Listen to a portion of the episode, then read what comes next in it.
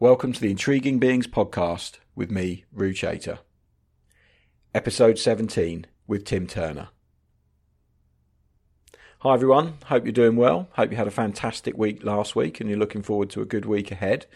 I'm back once again. It's Monday. I'm getting back into the swing of these a little bit more regularly after the festive break when I took a week off. And I've got a great episode for you this week. It's a gentleman called Tim Turner, who's become a friend of mine in recent years, ever since I started covering a race called the Red Bull Lighthouse to Leighton for him. Tim's the organiser of the race and the founder of the race. He set it up and um, makes sure it happens every year and does a fantastic job of that. And he invited me over, I think it was about five years ago, for the first time. Um, there's an interesting story around that actually because he asked me sometime in the summer if I'd go, and I'm not sure if Tim knows this story, so this would be a first for him. But he asked me in the summer if I'd go, and me being me, said, "Yeah, of course I'll come. You know, trip to Australia sounds fantastic. Count me in." And then he asked me sometime before the race, a few weeks before, oh, have you got your flights? Are you all sorted? Are You coming over? And I was at the time incredibly busy with the deadline.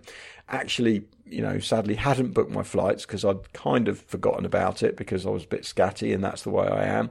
And suddenly had this dilemma of what do I do? Do I, um, you know, get these flights, head over to Australia, cover the race for Tim and potentially get a good relationship going or do I bail because I've got so much going on and I can't see the wood for the trees and I can't see how I can find the time to get to Australia and back in the end, after agonising it for a little while, I actually um, pulled the trigger, got the flights, and went to Australia, I think, for five days just to cover the race. And the customs people couldn't actually believe that I was coming to Australia for such a short amount of time.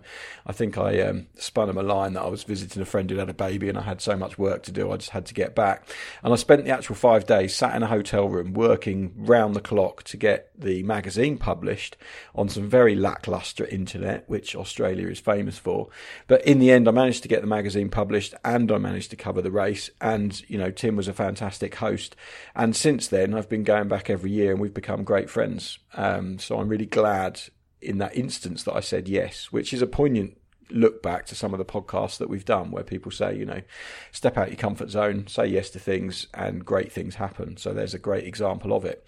Anyway, Tim's a really interesting chap. He's been working really hard on this race for a long time, and it's his you know, energy and enthusiasm that ensures it happens. He gets a whole bunch of volunteers together. He's got, you know, over 200 people applying to do the race. And there's a lot of decisions that he has to make around that to keep people happy, to make sure the race runs properly. And I thought he'd be a very engaging person to talk to. And as you'll find from the podcast, he is indeed. So without any more waffle from me, let's get into this week's episode. Today I am sat with a gentleman called Tim Turner. Um, originally hailing from the UK, who's now been living in Australia for a considerable amount of time. Um, he organises what I believe to be one of the best kiteboarding races on the planet, and he's been bringing me over to the race every year for about five years now, and I really enjoy coming over here. And I thought it'd be an interesting chap to talk to and find out a little bit more about the race and what goes on behind the scenes and how it happens um, and things like that. It's called the Red Bull Lighthouse to Leighton. Uh, there's articles about it on our magazine website, IK Surf Mag, so you can read about it, see pictures, and find out everything you want to know about it right there. And if you ever get the chance, I highly recommend you enter it and have a crack at it. It's basically a race from Rottnest Island, um, which is in Western Australia, to Leighton Beach in Perth. Uh, it's a crossing of about 19, 20 kilometres and the record got broken this year by a guy called Guy Bridge, who managed to do it in 18 minutes and 45 seconds, I think, which was absolutely blistering time. So, Tim, um, first question to you: Where did the idea come from to set up this race? It's quite unique. Yeah, afternoon, Rude. It's nice to be sitting here having uh, just knocked off the ninth edition quite successfully in good sort of solid 22 knots. So, where did it come from? Basically, I'm keen kiter, been sailboarder, etc for many years, and lots of kiters kite off the west coast of Western Australia, either it's at Leighton or sort of South Cottesloe, and there's always omnipresent this big rock called Rottnest Island, uh, and everyone's always looking out to it and thinking, yeah, it'd be good to actually kite there one day. So I'd been thinking about it for a while, and I actually sort of did a little test event with a friend who had a rib at the end of one season in March, okay. and I worked out. I figured it was probably going to work, but worked out that you could kite quite nicely in a reasonably strong southerly sou'wester, and we sort of knocked it off. And I thought, yeah, that was the catalyst for thinking we could do it. And then I put a submission pretty much um, via the Red Bull website. If you've kind of like got a good idea, send it in. So I sort of sent it in thinking, yeah, I'm still going to do this. And, you know, Red Bull are just a, a natural fit to actually approach. And a few weeks or maybe even a month or so later, had an email from a gentleman called Ross Winus. So Ross was what they call the field marketing manager. Uh, he's sort of responsible for a lot of the sales in WA. He said, "Yep, love to come and have a chat." And the more I got to know Ross, the more I had sort of full confidence in what Red Bull were interested in doing. And he'd actually put as part, I think, of his submission to get the role with Red Bull, uh, that he wanted to put on a, a pretty kicking kiteboard race. So here I was sort of delivering the concept and my sort of background strategy, sales and marketing. So we had a reasonably good business plan and it kind of evolved from there. So really it was a desire to race, a desire to see if I could be the fastest, which clearly I never was, although I was in Namibia, but that's another story. uh, yeah, and it rolled on from there really. Okay. So that's quite an interesting um, idea that you kind of had this concept. When you first tried it, what kite did you take over there? What gear did you use? Did you sort of? it would have just been an 11, probably 12 meter Cabrinha, uh, not a switchblade, a crossbow in the early days. Okay. Uh, and just, yeah, twin tip and just scoot across. And, And how was the first crossing? Good fun. yeah, it was exciting. You felt like it was sort of a little bit groundbreaking. It was a bit, it wasn't the classic sort of summer sea breeze day. It was a bit sort of wintry, even though it was sort of more the end of end of summer that time. Yep. Uh, had like my own little private rib, so I was I was escorted, safe at all times. Anyone else with you, or just solo on that first No? I had a chick friend of mine and a mate of mine who drove powerboats. So Yep. it was just the three of us. We went over, went and had lunch at the pub. Said, yeah, can't, let's go and do this. And people can kite on Rottnest as well, can't they? If they want to for for the day or whatever. Yep, absolutely, and certainly encouraging people to do that. Rottnest, who are one of our supporters of our race, they're really keen to see more people kiting there. I mean, you can skydive there as well, uh, and they've thrown a whole heap of money at sort of ecotourism. So yeah, it's a, a real aquatic playground. Yeah. But historically, in the past, it's probably been thought of more as a sort of beachside family holiday, or if you've got a, a nice yacht, you go and park up over there. But certainly, the the paradigm's shifting, and more and more people are going over there to surf Yep. it's probably one of the best surfing spots in the metropolitan area. It's just that you need a boat to get there, so Makes it a bit tricky to reach. it can be. And um, what about the legalities of it? I was chatting to someone yesterday, and they basically said that you know WAXA, um, which is the Western Australian Kite Surfing Association, had been looking at doing something like the race, but they'd never managed to get the permissions for it and never managed to sort of open those doors. How did you go about getting you know the permissions to run a race like that? For sure. So a friend of mine, Marnie, her dad was actually the general manager of Royal Life Saving. Okay. So, you know, I was sort of youngish then, entrepreneur, came up with the idea, had a chat to Royal Life Saving. So they're like a, like a semi-government style body. So I kind of partnered with them in the first year and have partnered with them with them every year since. So they helped me write the risk management plan. They helped me write the, the rescue plan. And then they also sort of provide a, a bit of extra clout to, you know, a small individual like myself. So Yeah. it's good to have resources like that as partnerships. Yeah. And then obviously we built the partnership with the Fremantle Sailing Club, who are absolutely fantastic. They bring six, seven, eight boats along. Uh, and then obviously partnering now, well, as we always have done with Kiteboarding Western Australia, which used to be Waxer. So yes, I've created it and run it, but there's a team, probably when I look at how many t-shirts we produce. So we have 135 t-shirts Yep. and probably about 70 volunteer t-shirts. So Right. it shows you. So there's a lot of people helping out. yeah. That's pretty huge. And did you have to approach local government or anything like that to, to say, can we run this race? And was that difficult?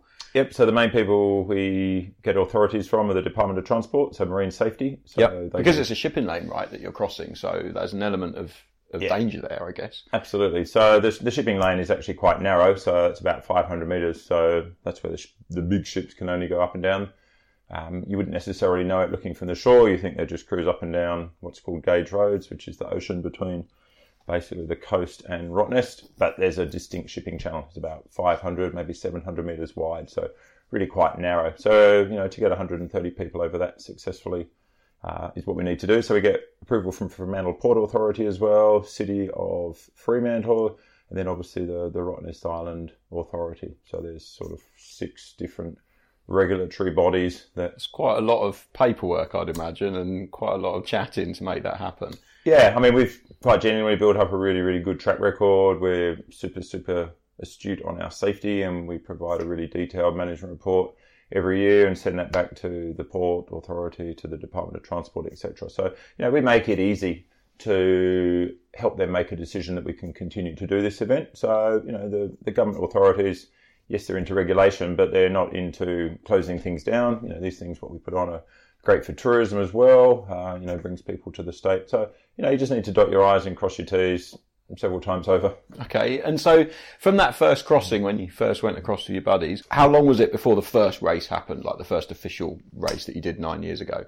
Sure. So I did that first test crossing in March, and then we got the event up in early December. Wow, so sort of six months really. Yeah, from inception to well, from first test to actually getting it off the ground. That's right. That's pretty impressive. And how helpful was it having? Um, you mentioned Ross on board. Did that sort of open quite a few doors? That hey, we've got a big sponsor, and they're kind of looking to push things. Was that a, a kind of a big kick, I guess, in getting it moving? Absolutely. Yeah, I mean, Red Bull's you know, clearly the the preeminent adventure sport brand in the world. Um, so to have them on board, I don't think it necessarily helped with the authorities, but certainly with the the collateral and oh, it's a Red Bull event, so it's it's going to be good. Yeah, um, that really helped. Uh, I was able to facilitate getting Alex Caizergues, one of my mates who I met in Namibia. At yep, the French rider, isn't he? That's right, the speed challenge that I was competing in probably six months before the test event that I, or the test crossing, let's say. So you know, Alex clearly world speed champion. So this race. Uh, it's really like a cannonball run. You know, there's no tacking, no driving. He or she with the fastest speed wins. So we bought Alex out from France, so he was a real headline act. So he won. that first... was in the first race, the first one you did. Yeah, that's okay. right. So he did that in 23 minutes and 34 seconds. Wow, first crossing. First crossing. So How many his... people were in that first race? Was it was it 135 like you have now? Was it a bit smaller? What sort of scale were we talking? Sure, no, it was 65. So okay, it was it was half, and I think that first year we even had probably 200 people. We generally have about 200 people apply, so you know, it's clear, okay, there's going to be 140 disappointed people. Yeah. Uh, and then, you know, every year we've sort of ratcheted it up for probably the first six years. We got it up to about that 135, 140. Um, it's just the right number. Um, the reason being is the beach, as you would have seen in the, the last few years. It's tight, uh, but not too tight. Obviously, being kiter myself and event director, etc., etc. You know, I know what everyone's trying to achieve, and it it just feels the right number to, yep. to get that number of people across safely. And we like to have this one uniform start where twin tips, surfboards, foils, everyone's in together. Yeah, it gets a little bit crowded, a little bit hectic, but that's that's kind of the fun of the experience. And certainly when you, certainly when you're looking from the, the start boat or a couple hundred meters off the start line, you can see you know 135 kites in the sky. You don't often see that, and it's, yeah. it's spectacular. You know, Rottnest love that as a visual. It it sells the island to the world. Yeah. And so the first race, you got 65 people going across. Alex um, from France has come over. He's won it. Were there any problems or any sort of mistakes that you made that first time round, or did it run as smoothly as clockwork like it did yesterday? To be honest, it was pretty smooth. Though I mean, it was, it was nine years ago. Um, yeah, nothing, nothing bad happened, uh, which was which was good. Always a positive. yeah, I mean, in the I mean, you've, you've sort of been through some of the, the highs and lows in the last nine years, but certainly the first one was really good. Uh, second, we had to go back a week. Um, so the second one I learned, we actually only had approvals for the first weekend. Okay. So we then hurriedly in that week had to convert an approval for the first weekend to the second weekend. Oh, because the wind forecast wasn't in for the first weekend. That's right. So now when we go to the authorities, I apply for a given Saturday with an option for the Sunday and also with an option for the following Saturday and Sunday.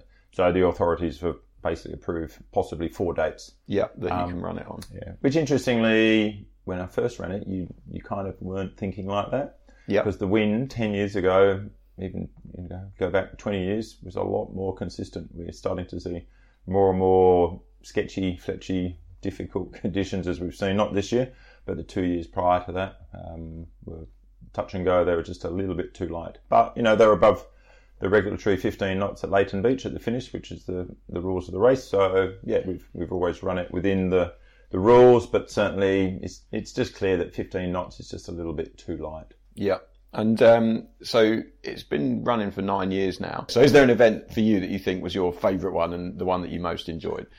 Sure. Well, probably the first one because I did it, and the euphoria of actually getting this thing off, uh, and then And so you were racing in the first one as well. yeah, did the first three. So finished the first one, scratched on the second one. Like a few people had a few challenges at the start. Again, kite dropped out of the sky because it can be a little bit onshore there, so it can just be sketchy. Uh, and end up on like what they call natural jetty. So that was a bit sad watching the fleet disappear. disappear off. And then obviously the third year, it's like, well, I've got to make good off the back of that one, which I did. And I've still got some really cool pictures of a couple of my good kite mates at the finish. So that was really great. I think probably, let's say the first and then the year Nico Parlier won, I think that changed the paradigm of the race because he was just so incredibly fast. He was Yeah. doing like 70 knots, similar to like what Guy was doing yesterday. So to go and see what Guy achieved yesterday was again spectacular. You, know, you just can't believe the speed that people are doing on foils and the fact that I'm sitting on a, a Naiad, which is like a 24 foot power boat with a 350 or 400 horsepower engine, and effectively we we can't keep up. Yeah. So, they're going faster than some of the boats. Yeah, I, I'm still surprised that the Eco Express, which is the lead boat, I think they've got like three 300 horsepower Yeah. engines on, so they can keep up. Um, but it's still a pretty bumpy, bumpy ride, as you would have known from Yeah. being on the lead boat. I was on the boat yesterday, and it's uh, an experience being sat in the back of that. It was uh, very wet and very bumpy, and it was yeah, it's impressive. I mean, watching Guy streaks ahead of everyone else, and you know, just going so fast on that foil. I think the skipper of the boat said we were doing 37 knots most of the time. yeah, well, So huge. you know, and he was going really fast. So, favourite events for you were the ones, early ones that you kind of competed in. I mean, it must have been an amazing feeling to that first event to get that off the ground and then to actually race it as well. Where did you end up in the first race? What was your place in? Sure, I think I was 19th, so it was that was all right for a bit of an. Hmm. pretty good going. Yeah. And then it's just you know grown and grown since then. So again, that's why I haven't done it in in recent years. I'd still like to, but I was going to, that was going to be my next question was, you know, do you miss it, like competing in it? And do you think you ever will compete in it again? 10 years coming up next year. Maybe that's time for a celebration. maybe it's time for the the reintroduction. I think I'd like to, um, but at the end of the day, somebody's got to be the responsible person to make the decisions. Yeah. And you know, having built up that body of knowledge over nine, heading into the tenth year, um, that's not to say nobody could not. You're not nobody's irreplaceable in this game, but yeah, he just takes a sort of skill set to make the right decisions at the right times. People look to you as a leader to say, okay, well, what are we doing? Yeah. Um, so maybe maybe year ten. Um, there's you know there's a couple of people around who have been on the race since inception. So like Rob Bentley, who's the head referee. So I've always had Rob involved as the impartial judge. So Yeah. if anyone's had to be disqualified or uh, talking to in a bad way because you know basically they need to be disqualified, I've moved that out of my mantle as the event director. So that's Rob's role. So I'm always happy to make hard decisions and do that, you know, many times during the working week and the year. But Rob being the judge or the chief chief judge, it, it's just a nice separation between the organizer and the judge. Yeah, so, it gives you that opportunity to not be the, the bad guy going, you've been disqualified. That's exactly right. And so, in recent years, I mean, the race has certainly changed. I remember last year the amount of international um, competitors was huge, and this year there were still quite a few international competitors, but the high level top racers um, there weren't so many of them. What was the reason behind that? What's been going on? Uh, what's the reason? I think probably there have been a lot of competitions globally. Yeah. Um, it still continues to be a fairly expensive place to come and visit. You know, it's a couple of thousand dollars from Europe. Uh, in the past, we've had foiling championships that might have been on in Melbourne, uh, the Four Cup, the Gold Cup, etc. That was on in Townsville. Uh, maybe a month or so ago. Quite often there have been races in China. So it's been a lot easier for people to, to come down to the southern hemisphere Because they're over this side of the planet. for race series, yeah. And our race, you know, it's it's only not quirky, but it's unique, and it's quite short, so it's a little bit of a lottery as well. So you've kind of got to be a a really passionate, interested racer to come down. So if you if you're in the area, the area being, you know, Asia Pacific, it's a natural one to to just sort of pop on from somewhere out of Hong Kong or Yeah. Bangkok or China or and come down. So I think that's probably the the main part of sort of a, a smaller number uh, of international people this year. But you know, there's still 215 people who wanted to race this year. We got spots for 135. So yeah, the the quantum of people racing was no less, but just the the top 10 in the world. Yeah. We you know probably had two, three of those rather than you know 10 in the past, where you've had you know the likes of Riccardo Leccese and oh. You sort of name the top, you know, um, Top half a dozen. they've yeah, done it at some point, haven't they? yeah, oh, absolutely. That's what's been really heartening, just to see the quality of international talent that's come over and won the race. And you still, you know, even with the international talent, there's an award, um, in the Mark Sprod Trophy, which is for the fastest Western Australian. I think that's quite a nice feature that, you know, it's a Western Australian event. There's a big kite community here, and you still recognise that by having that award. How did that come about? What was the thinking behind that? Because I know Mark sadly passed away. Did you have a trophy for the fastest Western Australian before that, or was this something that you know was part of the race from the beginning? Yeah, no, totally. It was introduced after the passing of Mark Sproud, who died in a kiting incident, coincidentally, where I kited Dutch Inn. Um, when I heard about that, I sort of wanted to recognise his life and his sort of commitment to kiting and his passion.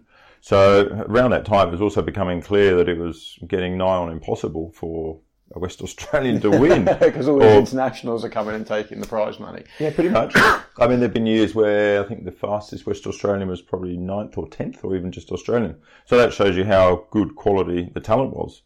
So it kind of made sense to actually recognise well who's the fastest local, uh, and to qualify as a local, you basically need to. My rules are you generally reside in Western Australia or a member of kiteboarding Western Australia. Okay, and so, then you can race for that Yeah. trophy. And talking of trophies, I mean, they're probably some of the most impressive trophies that I've ever seen. and I you. know, speaking to Steph Bridge, who's won her fair share of trophies, they're pretty amazing. What was the thinking behind these, you know, extremely lavish um, mantelpiece things that you can give away to people because it is quite something what you put together? Sure. Um, I think being in sales and marketing in my sort of daytime working life, um, I like to do things a little bit differently, uh, get it a little bit special. And, you know, to be honest, there's some really nasty, nasty trophies out there that you can go and buy a little cup and stick a label on it. That's just never been my approach. It's never been Red Bull's approach. Um, I've always prided myself on how good the trophies can look. They've always been uniquely different every year, which again I, I really like. Um, we followed the theme this year with the sort of glass and the acrylic with sort of like laser cut timber, Yep. uh, featuring heavily Rottnest Island because again they've been fantastic over the years and, and continue to throw a little bit of money at it, but more importantly throw the support behind using the island. So kind of without the island, well we'd be I don't know where we'd be kiting from to be honest. Well, race probably wouldn't exist, I guess. Probably wouldn't exist. Um, do you have quite a lot of, you know, what's the sort of time frame that you have to put into it? Because you work a full time day job as well. So this isn't your your job, so to speak. This is just something you do from pure passion. How much, um, you know, time are you having to invest to get this thing off the ground each year? Sure, it doesn't take too much time for probably six to eight months of the year, and then come probably June, July, you're doing little bits and pieces on it. Not every night, but you know, a couple of nights a week for a couple of hours here and there, uh, and then probably October, November, it starts to sort of crank up. It kind of goes in real peaks. So Yeah. getting the website, okay, we've got to get well more to the point, we've got to get all the approvals in. So get the approvals in, okay, well that's good uh, and then get the website up and running. So generally, it's a recut of the year before because it works. It doesn't need to be changed, so it's really updating. So get that up and running. Then it goes quiet again. In the past, we've had a bit of a ballot for many years. This year, just uh, for a variety of reasons, we dispensed with the ballot, and pretty much ninety odd percent of the foilers and surfboards got in Yeah. uh, because we didn't have as many apply there. And then we probably had about 100 twin tippers apply. So we were going on, you needed to put a bit of information in around how good you were, why you wanted to do the race. And I was going to sort of rank it on who had the best story that Yeah. wanted to race. But what happened there was that everyone had a good story and it was too hard to go, well, Rou's got a great story there, Bob's not so good story. So I basically had to go, well, look, I've got to create my own ballot. One, three, five. So if you were odd number this year, you got in. Okay, because that's that's another big story about the event. You've got you know over 200 people entering, only 135 places, and one of the sort of common themes when I speak to people on the beach and at Rottnest and when we're on the ferry is like they're so pleased that they got a place, and you don't always get a place. Um, so how hard is it to make those decisions, or do you just, like you said, go with the numbers and that's it? You don't worry about it. Do you get anyone phoning you up and giving you a sob story and saying, "Please let me in"? Oh, every year. as soon as as soon as the notifications gone out, I would have uh, ten emails, like people saying, "Please, please, please, can you put me on the reserve list?" So it kind of works because you know, whilst we allocate all the spots out, um, you know, there's normally 10, 15% stuff's happening. They can't get their act together or they've gone away for work. So if you really, really want to do it, you'll, you know, nine times out of 10 we'll find a spot. Yeah. So doesn't mean a blanket rule. Everyone email me next October. just opened up your inbox spot. to some mega abuse there, Tim, with Exactly. everyone uh, getting involved and wanting to have a chat about it. Um, and what do you think? You know, I, I know in my mind what I think makes the event so successful, and I'll come on to that in a minute. But what do you think makes the event so successful? Oh, I think it's probably like a little winning formula. I think that we can choose a date and a time, and you know, every year we've managed to do it. So that works. It's not always been on the first date, but we've never not run the race in nine years. So the fact that we can choose a date and a time and we can make it happen. Um, we're very, very lucky living in Western Australia for a variety of reasons, but we get typically great wind. So it's a cool place to kite. Um, great trophies, great vibe. Everyone's really, really friendly. Um, you know, keeping 135 people happy at the best of times, plus 60 volunteers. You know, I didn't hear one complaint yesterday. Um, so yeah, it's kind of like a little winning formula. It's like baking a cake, to use an analogy. You put everything in, and it worked. So like yesterday, I was I was pretty sort of cruisy all the day, just because you could see the wind was going to work. You know, everything was lined up. Rescue boats all good. The support we get from Fremantle. Tim and Rob and the Start crews, that's working. Volunteers, the Waxer or KWA, people on the beach. You know, there wasn't too much, relatively speaking, that could go wrong that you could control. There's obviously, excuse me, once once the race starts, that's beyond, beyond my control. So, you know, if people, a couple of people got tangled, but that's got nothing to do with me. That's Yeah. that's their challenge, and that's fine. And it just works. So it's kind of like a, little, a winning formula that Yeah.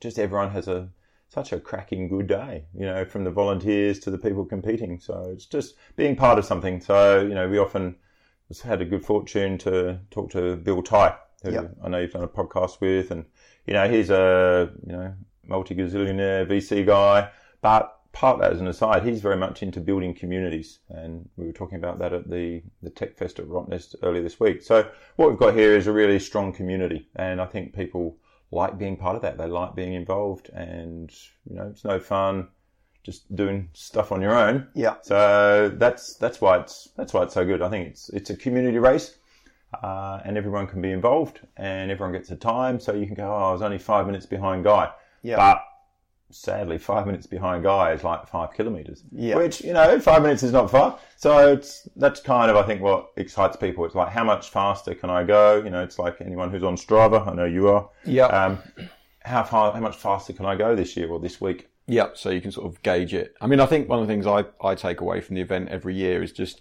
how happy everyone is. You know, it's just like you're on the beach and there's 135 super stoked kiters.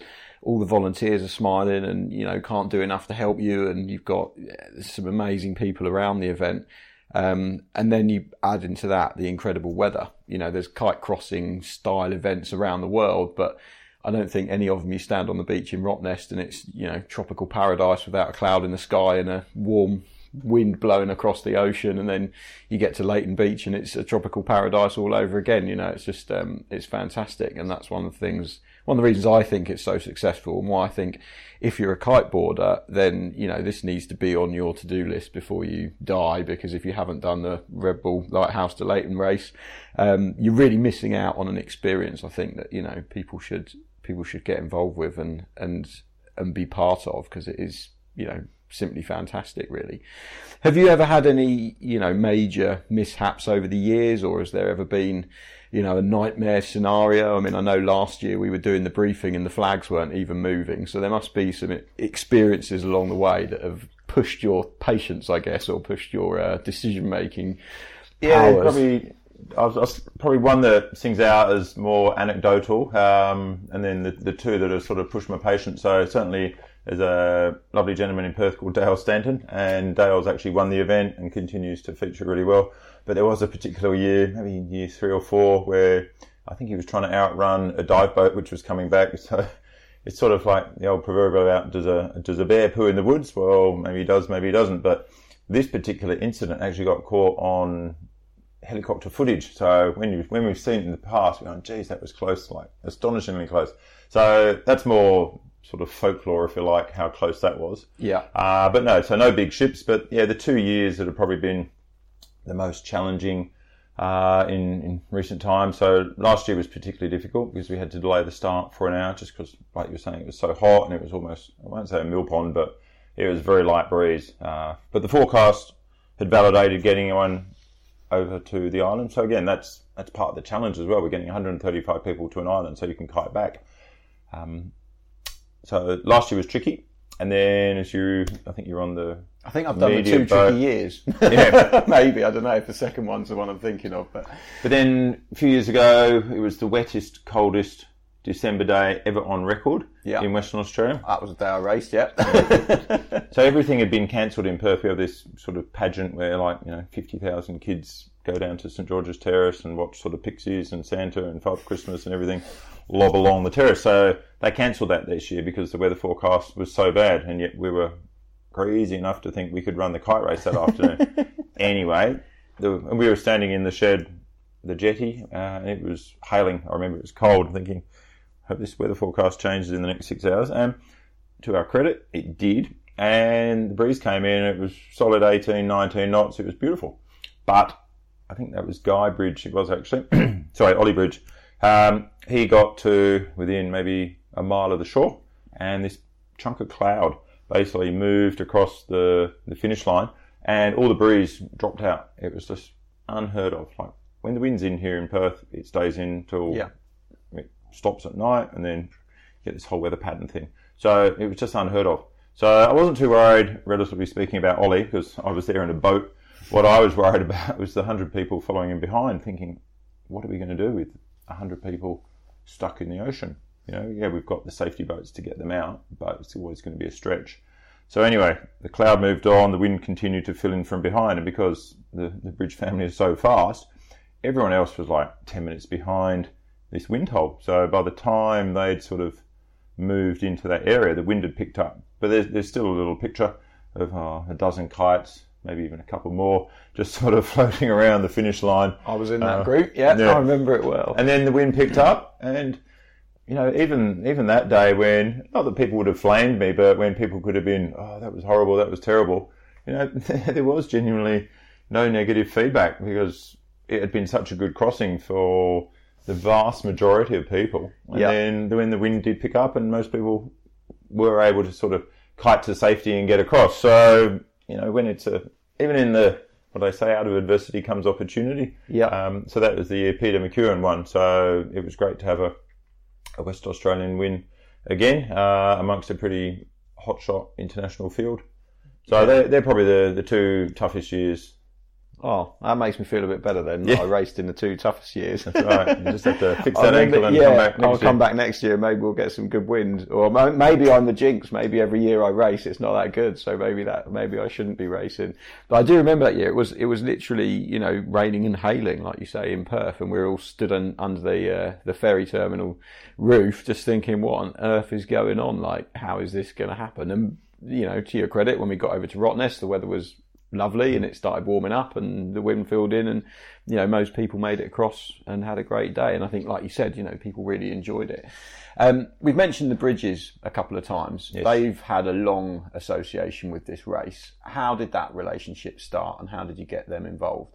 Sure. So their relationship with the race actually started around uh, probably edition three, maybe four, when we partnered with the Kite Racing Oceanics. okay So the state government supported a, a big kite racing festival called Kite Racing Kite Racing Oceanics, which is basically course racing out on Leighton. okay And Red Bull Lighthouse Leighton was on at that time, and kite racing Kite Racing Oceanics. It just made perfect sense to to partner with them. So they were able to bring the bridges out, and from then, actually, they, I think they were camping. It was a family holiday, so somehow I ended up looking after all their tents and sleeping bags for probably three years. Stuck in, in the garage. In my, I was in my cellar, uh, little underground cellar, so we stored that, and yeah, we've just sort of built our friendship significantly over the last oh, probably seven years. You know, watch I feel like an old man now, but sort of watch the kids grow up. You know, from being sort of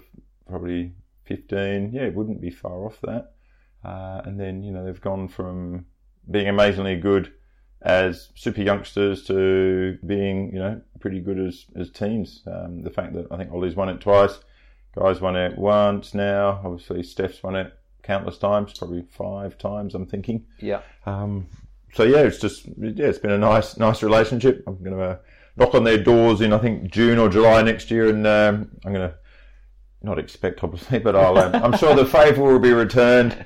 So you're, being on, you're on notice now, Steph. We're going to come and visit yeah. for a couple of days. I know Steph listens to these, so yeah. hey, Steph, Tim's going to be coming for you. So you've got a nice swimming pool down there in um, in the southwest. So. Yeah, uh, yeah, because you're coming over to Europe for a bit, aren't you? So you can get yeah. some return favours from people that you've helped out over the years. You're probably free accommodation all the way around. Um, and it's the 10th anniversary year next year. That's right. Um, which is obviously going to be quite a big thing. Have you got any plans in place, or have you maybe you know you just finished the ninth one, but have you got any ideas that you're going to do to make it a little bit different, or are you just going to run with the same format but on a grander scale, or is it just going to be Tim gets to race this year and that's the difference? Yeah, well, Tim gets to race this year is probably the least likely, um, unfortunately. But Red Bull certainly are committed and 100% behind making it happen from certainly the discussions we've had in the build up to this year. So that's really exciting. Um, it's kind of what can we do differently? Um, so we could potentially get more people in. That's a potential. Don't hold it to me, everyone. Um, so the potential to run maybe two starts, maybe run like a foil surfboard start, and then maybe five minutes later have a twin tip start. That would be probably the easiest way to get the field at you know whether we'd want to go to 200. It just seems a little too many. But certainly, I think we could definitely get it to 150 as a sort of one-off addition. and it would be a one-off addition because really you'd probably need to get another five rescue boats involved just to sort of meet the, the safety ratios. Yeah. So you can kind of call those favours every once in a while, but not and, every year. But not every year, and I think having that scarcity as well. Um, you know, you look at economics, demand and supply. If suddenly we opened it up to 300 people, well, you'd probably fill it. There'd be 300 people, but then it'd be like, oh, you did 300 people in addition 10 and back now it's back to 135. Or why was that? Yeah. So scarcity is a wonderful thing. You know, if you, it's a money can't buy experience. So keeping it unique. I'll certainly be talking to my friends at Red Bull. They they've got a few bits and pieces that they're they're working on. I'd still like to see a bit of a little mini movie. I love I like the idea of um, ideally flying business class, but that happens very probably about once every ten years. But at least sitting on an Emirates flight or a Qantas flight, sitting down watching you know Red Bull Lighthouse to Leighton, thirty minute TV program for me that would be super super exciting. Um, not that I want to see myself on television, but I'd love to see the event. You know, you're on an airplane. I think that would be for me a little sort of icing on the cap to have a little TV program made. So if if that could happen, um, anyone yeah. listening with a TV production company, yeah, uh, involved, there's a story right there for you. absolutely. Um, and you know, we've mentioned the sort of scarcity of it and the lottery of getting in and everything like that. And just in that last sentence, you said it's like a, a money can't buy experience. You know, it's not just the race, is it? It's a whole day out that people are experiencing. So what, you know, what, what does it, what does it give people, I guess? Sure. I mean, it's, it's probably even more than that. It's probably a, a focus for many people, certainly the people who are serious about it, or even the people who are 50% of the field who are serious about trying to do as well as possible it's it's a focus for the first part of summer for many many people. So lots of people. So like Dale Stanton, who I was talking about. Yeah. You know, he showed me his new board um, that he'd only finished 24 hours before the race with his sort of vector swept fins. Uh, you know, people like the Bishops who make custom boards to try and go really, really fast. John O'Keefe, a notable winner from a few years ago, he would shape or have a mate shape board. So people, it's a it's an experience. But in terms of what you get for your bang for your buck, um, everyone gets a an amazingly designed custom lycra in the past we had those made in France, but then they were fantastic. But we then found a local supplier who custom design and manufacture those here in Western Australia. So again, the quality of the lycras. So we we, we run a, a high quality event, uh, which we're able to do because we've got high quality sponsors. So you get an amazing lycra that I'm still using. Well, probably not ones from the first edition because those were cheaper quality lycras. but certainly since we've been using the French team out of um, south of France and now obviously dynamic sublimation in Welshpool, the lycras are awesome. They're like commercial grade quality. So you can continue to use that lycra for many years. Uh, we think about what we do. So you have to have a couple of flares. So the lycras have got their custom design. They have a hole for your harness and then they have a special custom sleeve to pop, pop um, a couple of flares in your back pocket. So you don't have to tape them on or anything like that. You get an amazingly good custom t-shirt. We supply the flares because I guarantee that if every competitor had to go and find flares, A, it would be a pain in the butt yeah. Uh, and 50% of my lovely kiting buddies would not worry about it. So then, you know, what do you do when you need a flare and you couldn't be asked to go to the shop and get your flares? So anyway, so we, we make it really easy for people to race as well. So we get them over there, we get a free ferry, we partner with the ferry company. Um, in the past, we've had genuinely fantastic support from the state government. Um, they weren't on board this year. We were, the reason a few people have said, well, what happened to tourism? So we used to be their smallest big event. Um, yes, we have had a change in government, but they've had a real focus on filling stadiums and things like that. So we just didn't meet the economic matrix that they wanted from a, a, financial sponsorship. So, you know, I understand that, but credit to Red Bull and, you know, we put the entry fee up 30 bucks this year. So not a huge amount. We've always tried to keep the entry fee right down. So pretty much you get awesome, I believe, bang for your buck. And I think, you know, everyone would attest to that as well. You know, that's why you've got 215 people applying for 135 spots. Yeah. So yeah, it's kind of like a whole, you know, experience of two, three months.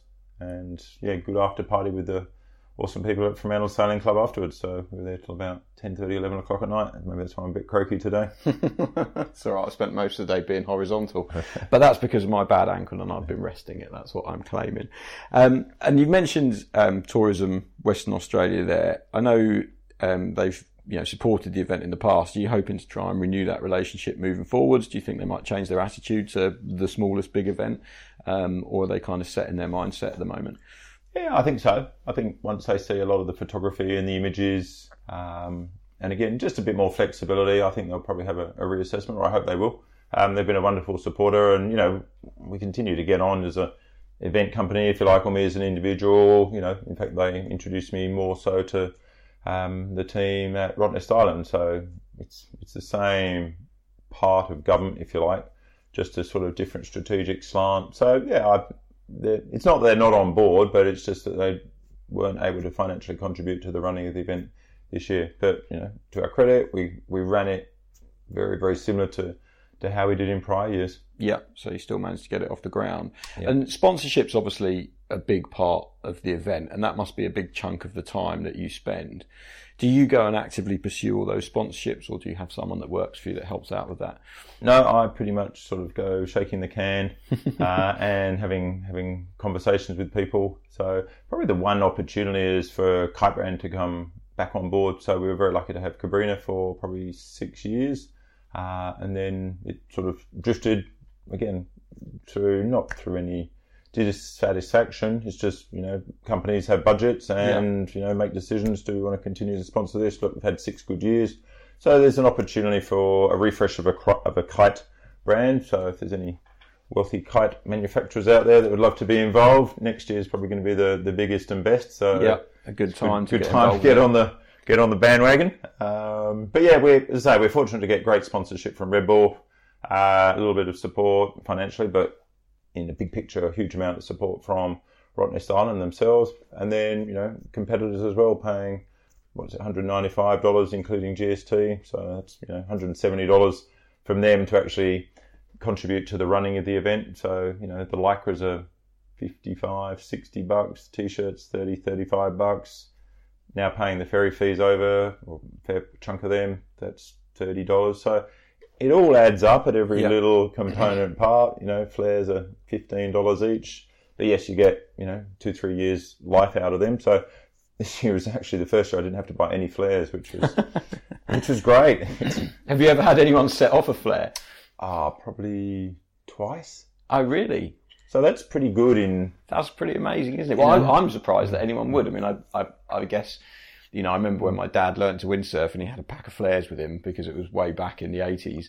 Um, and, you know, the, the life saving sort of situations weren't around in the winter in those times. So, you know, I can't imagine a situation where I'd ever end up letting off a flare because there's so many boats around and there's so many kiters around. It's kind of hard to be seen. But a couple of people actually did. That's quite impressive. Who was it? Or, you know, what was the situation? I guess they were just, oh, I just think they needed a rescue and they felt they hadn't been seen. yeah. But when you kind of do the do the maths, you know, let's say nine years, uh, let's say hundred people, you know, so we've had roughly, let's even if you said eight hundred people kite across, Two flares two flares, it's pretty good. It's pretty great to be honest. It's testament to the quality of the rescue guys that they've found people. Yeah, You know, I mean, that's the other thing I was going to ask about is the safety aspect of it because it's. Um, I remember the first year I came over, the funniest, not funniest, I guess, but yeah, possibly the most comical mm. aspect for me was I'd never been to a race briefing where sharks were talked about, and there was a whole process of what would happen if sharks were spotted, and you know,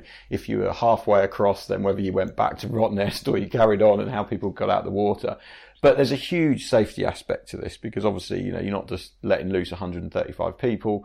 How do you go about, you know, dealing with that and working with those people and putting those procedures in place so that you know you've got a safe race? Yep. So we basically have a risk assessment. So we create a risk management plan, which looks at all what can possibly go wrong.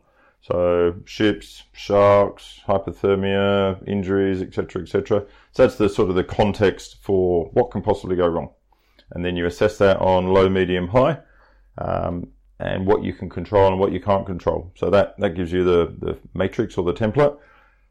And then off the back of that, we write a, a rescue management plan, which is basically instructions for the eight rescue craft that are involved with the race. So Yep. six typically are fair dinkum rescue boats, and then things like the Eco Express. That's more like a whilst a very fast rescue craft, it's basically like a barge. So if there's a catastrophic event, you know, we can get 45 people on that boat if we Yep. need to. So there's, you know, two thirds of the fleet. You know, Grand Cru, which is the start, sorry, the finish boat. If need be, you could probably get 20 people on there. So that's suddenly 60, 65. The finishing boat is a converted crayfishing boat. So you can get, you know, 30, 30 odd people on there. So pretty much within about 10%, we've got, we can get every person on a boat somehow. As well, then, you know, you've got boats in the vicinity. So we can, we can get 90% of the people on all our boats if we really, really had to. But the likelihood of, I can't imagine some catastrophic event because remember, the whole fleet's probably spread over 10 kilometres at any given time. Yeah, You know, bad shit's not going to happen to 135 people at the same at time. any one time. Touch wood, never say never. so then, yeah, sort of following that through, we're very fortunate to be partnering with Fremantle Sailing Club. You know, they bring awesome people, awesome boats. Um, we kind of not exactly give them the context, but we help it help them to make it easy for them and for a great day for the volunteers. So yeah, so it sort of starts risk management plan, context and rescue plan, and then operationally doing it. Just Yeah. going around. Okay, you're in a safety boat. Okay, well that kite's been in the water five minutes. We better mosey over and have a conversation with them. You know, Yeah. are they resting? Are they trying to get the kite up? Are they injured? So you know, if they're injured or they need to retrieve the kite, well, that's what we do. Swing into action, get that kite collapsed, get it on the boat, and then either get it back to Rous Head or back to Rottnest if they're within, you know, maybe a mile of, of the start. And this year you had the rescue instructions printed on the lycras, didn't you? Which was quite Yes. that's a new addition. Yeah, absolutely. I think that was really cool. Uh, just put the context there on your arms. So we had the Lycra. So on the right, we had safety messages, like six safety messages. And then on the left, it had six rescue messages. So if you needed to be rescued, you kind of could actually remind yourself what you needed to do. You know, people in emergency situations can panic. So if anyone did, which thankfully nobody did, but it was there to go, okay, well, don't panic, collapse my lines, wind them up, stay in the, the flotation of the, of the kite. Don't collapse your kite because it's a lot easier to see a 10, 15 meter kite than it is just to see a, a floating person in the in the water. And I know you have, um, you know, the, when you when you start the race, you do your race briefing, and then everyone collects their two flares, and that's kind of you're in the race then. Correct. And every year it seems that somebody forgets to sign out of the race, you know, because obviously you need to make sure everyone's off the water. Is that perhaps the most challenging part of the event that, you know, people aren't listening to the instructions that you're giving them and aren't following them? Or are there other aspects of the event that make it hard, do you think? Oh, kind of like the million dollar question. Um, yeah, it, it's perplexing at the end where people are not coming in to, to sign in. Uh, it's, it's just probably a bit of a latency on people's part and also not sort of recognizing a whole heap of other stuff that's going on. You know, we're obviously keen to get everyone safe. So once, once people are safe, either on the boat, i.e. having been rescued, or they're on the beach, they're, they're off the hook, if you like, from my perspective. So the sooner that happens, the sooner we can do presentations and, you know, everyone can have a great afternoon. Like yesterday, we started half an hour earlier and, you know, I think we were heading back home at sort of 4.30, which was awesome, which was a real contrast to the prior year where we started an hour late and it probably took another 40 minutes to find a couple of people who'd gone sort of uh, a bit randomly walkabout who hadn't listened to the instructions. So, I mean, you were in the briefing yesterday, so you, you heard how we were, we rammed home. We probably said less, but said more repeating of the real key points, which was a bit, a bit different. And that's give your flares back and sign out. That's exactly right. It's, it's not one, hard to do. The one thing that you need to do, give your flares back and yeah. sign out, and then, you know, it becomes easy. What's the most challenging aspect of being a race director and organising this whole event, do you think? Most challenging? Organising the wind? Because that's, that's, a bit you can't control. So, so I say that slightly tongue in cheek. So if you can't control that, what can you control? So that can all be done. So having the foresight to actually have four four dates, so that's that's when it gets, if you like, not annoying, but you work on a date. So to have to put it back the following weekend, that creates all sorts of commotion and headaches because you know we get people flying in from from Singapore, like Charles comes down, and different people do fly in from eastern states from around the world. So part of our notice of race instructions is look, if you're coming to race in an ideal world, plan to be here for either the first weekend days. or the second weekend. So that's again cuts out the, the stressful part. So I try not to create or have too much stress in my life. I don't think it's particularly healthy. Um, so I do work hard to try and make sure that not too much can go wrong. So yeah, hopefully nothing's too too stressful. It's I mean it's an exciting day. You know, I enjoy putting it on, seeing so many happy people. So I get a lot of satisfaction out of delivering what I believe the number one kiteboarding race in the southern hemisphere, but you know, I like to think in the world. I know the Defi kite's right up there as well, so I figure if they're the best in the northern hemisphere, we're in the best in the south. We've got a nice little strategic sort of not partnership, but there's a really good one out of France and our one down in, in Western Australia. It's it's cool. So yeah, just probably the most stressful part I think is getting people across. It's not like you're going up and down a beach. Yeah, so there's there's quite a lot of water yeah. out there. That's probably the biggest big picture challenge when you're just looking back from the little rescue boat that I'm sitting on.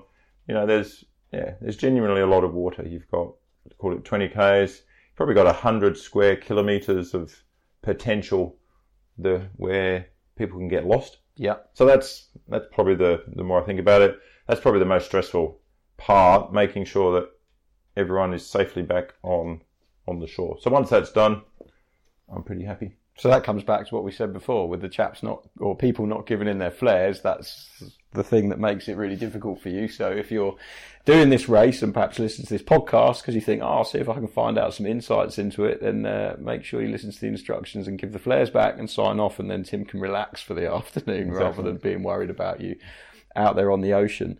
Um, another thing I wanted to ask you about, Tim, which is completely different, but it kind of relates a little bit, which is we mentioned Alex Caizergues at the beginning, uh, the French rider who you met in Namibia. And for a while, are you still the world's the Australian speed record holder? Is that still in your hands? No. Or did someone take it from you? No, there's a guy, Tim, out of South Australia, who went back to Namibia the following year and sort of cracked my record, which was 10 years ago. So, so yeah, that's a bit a while ago. And what was your, you were obviously passionate about speed back then.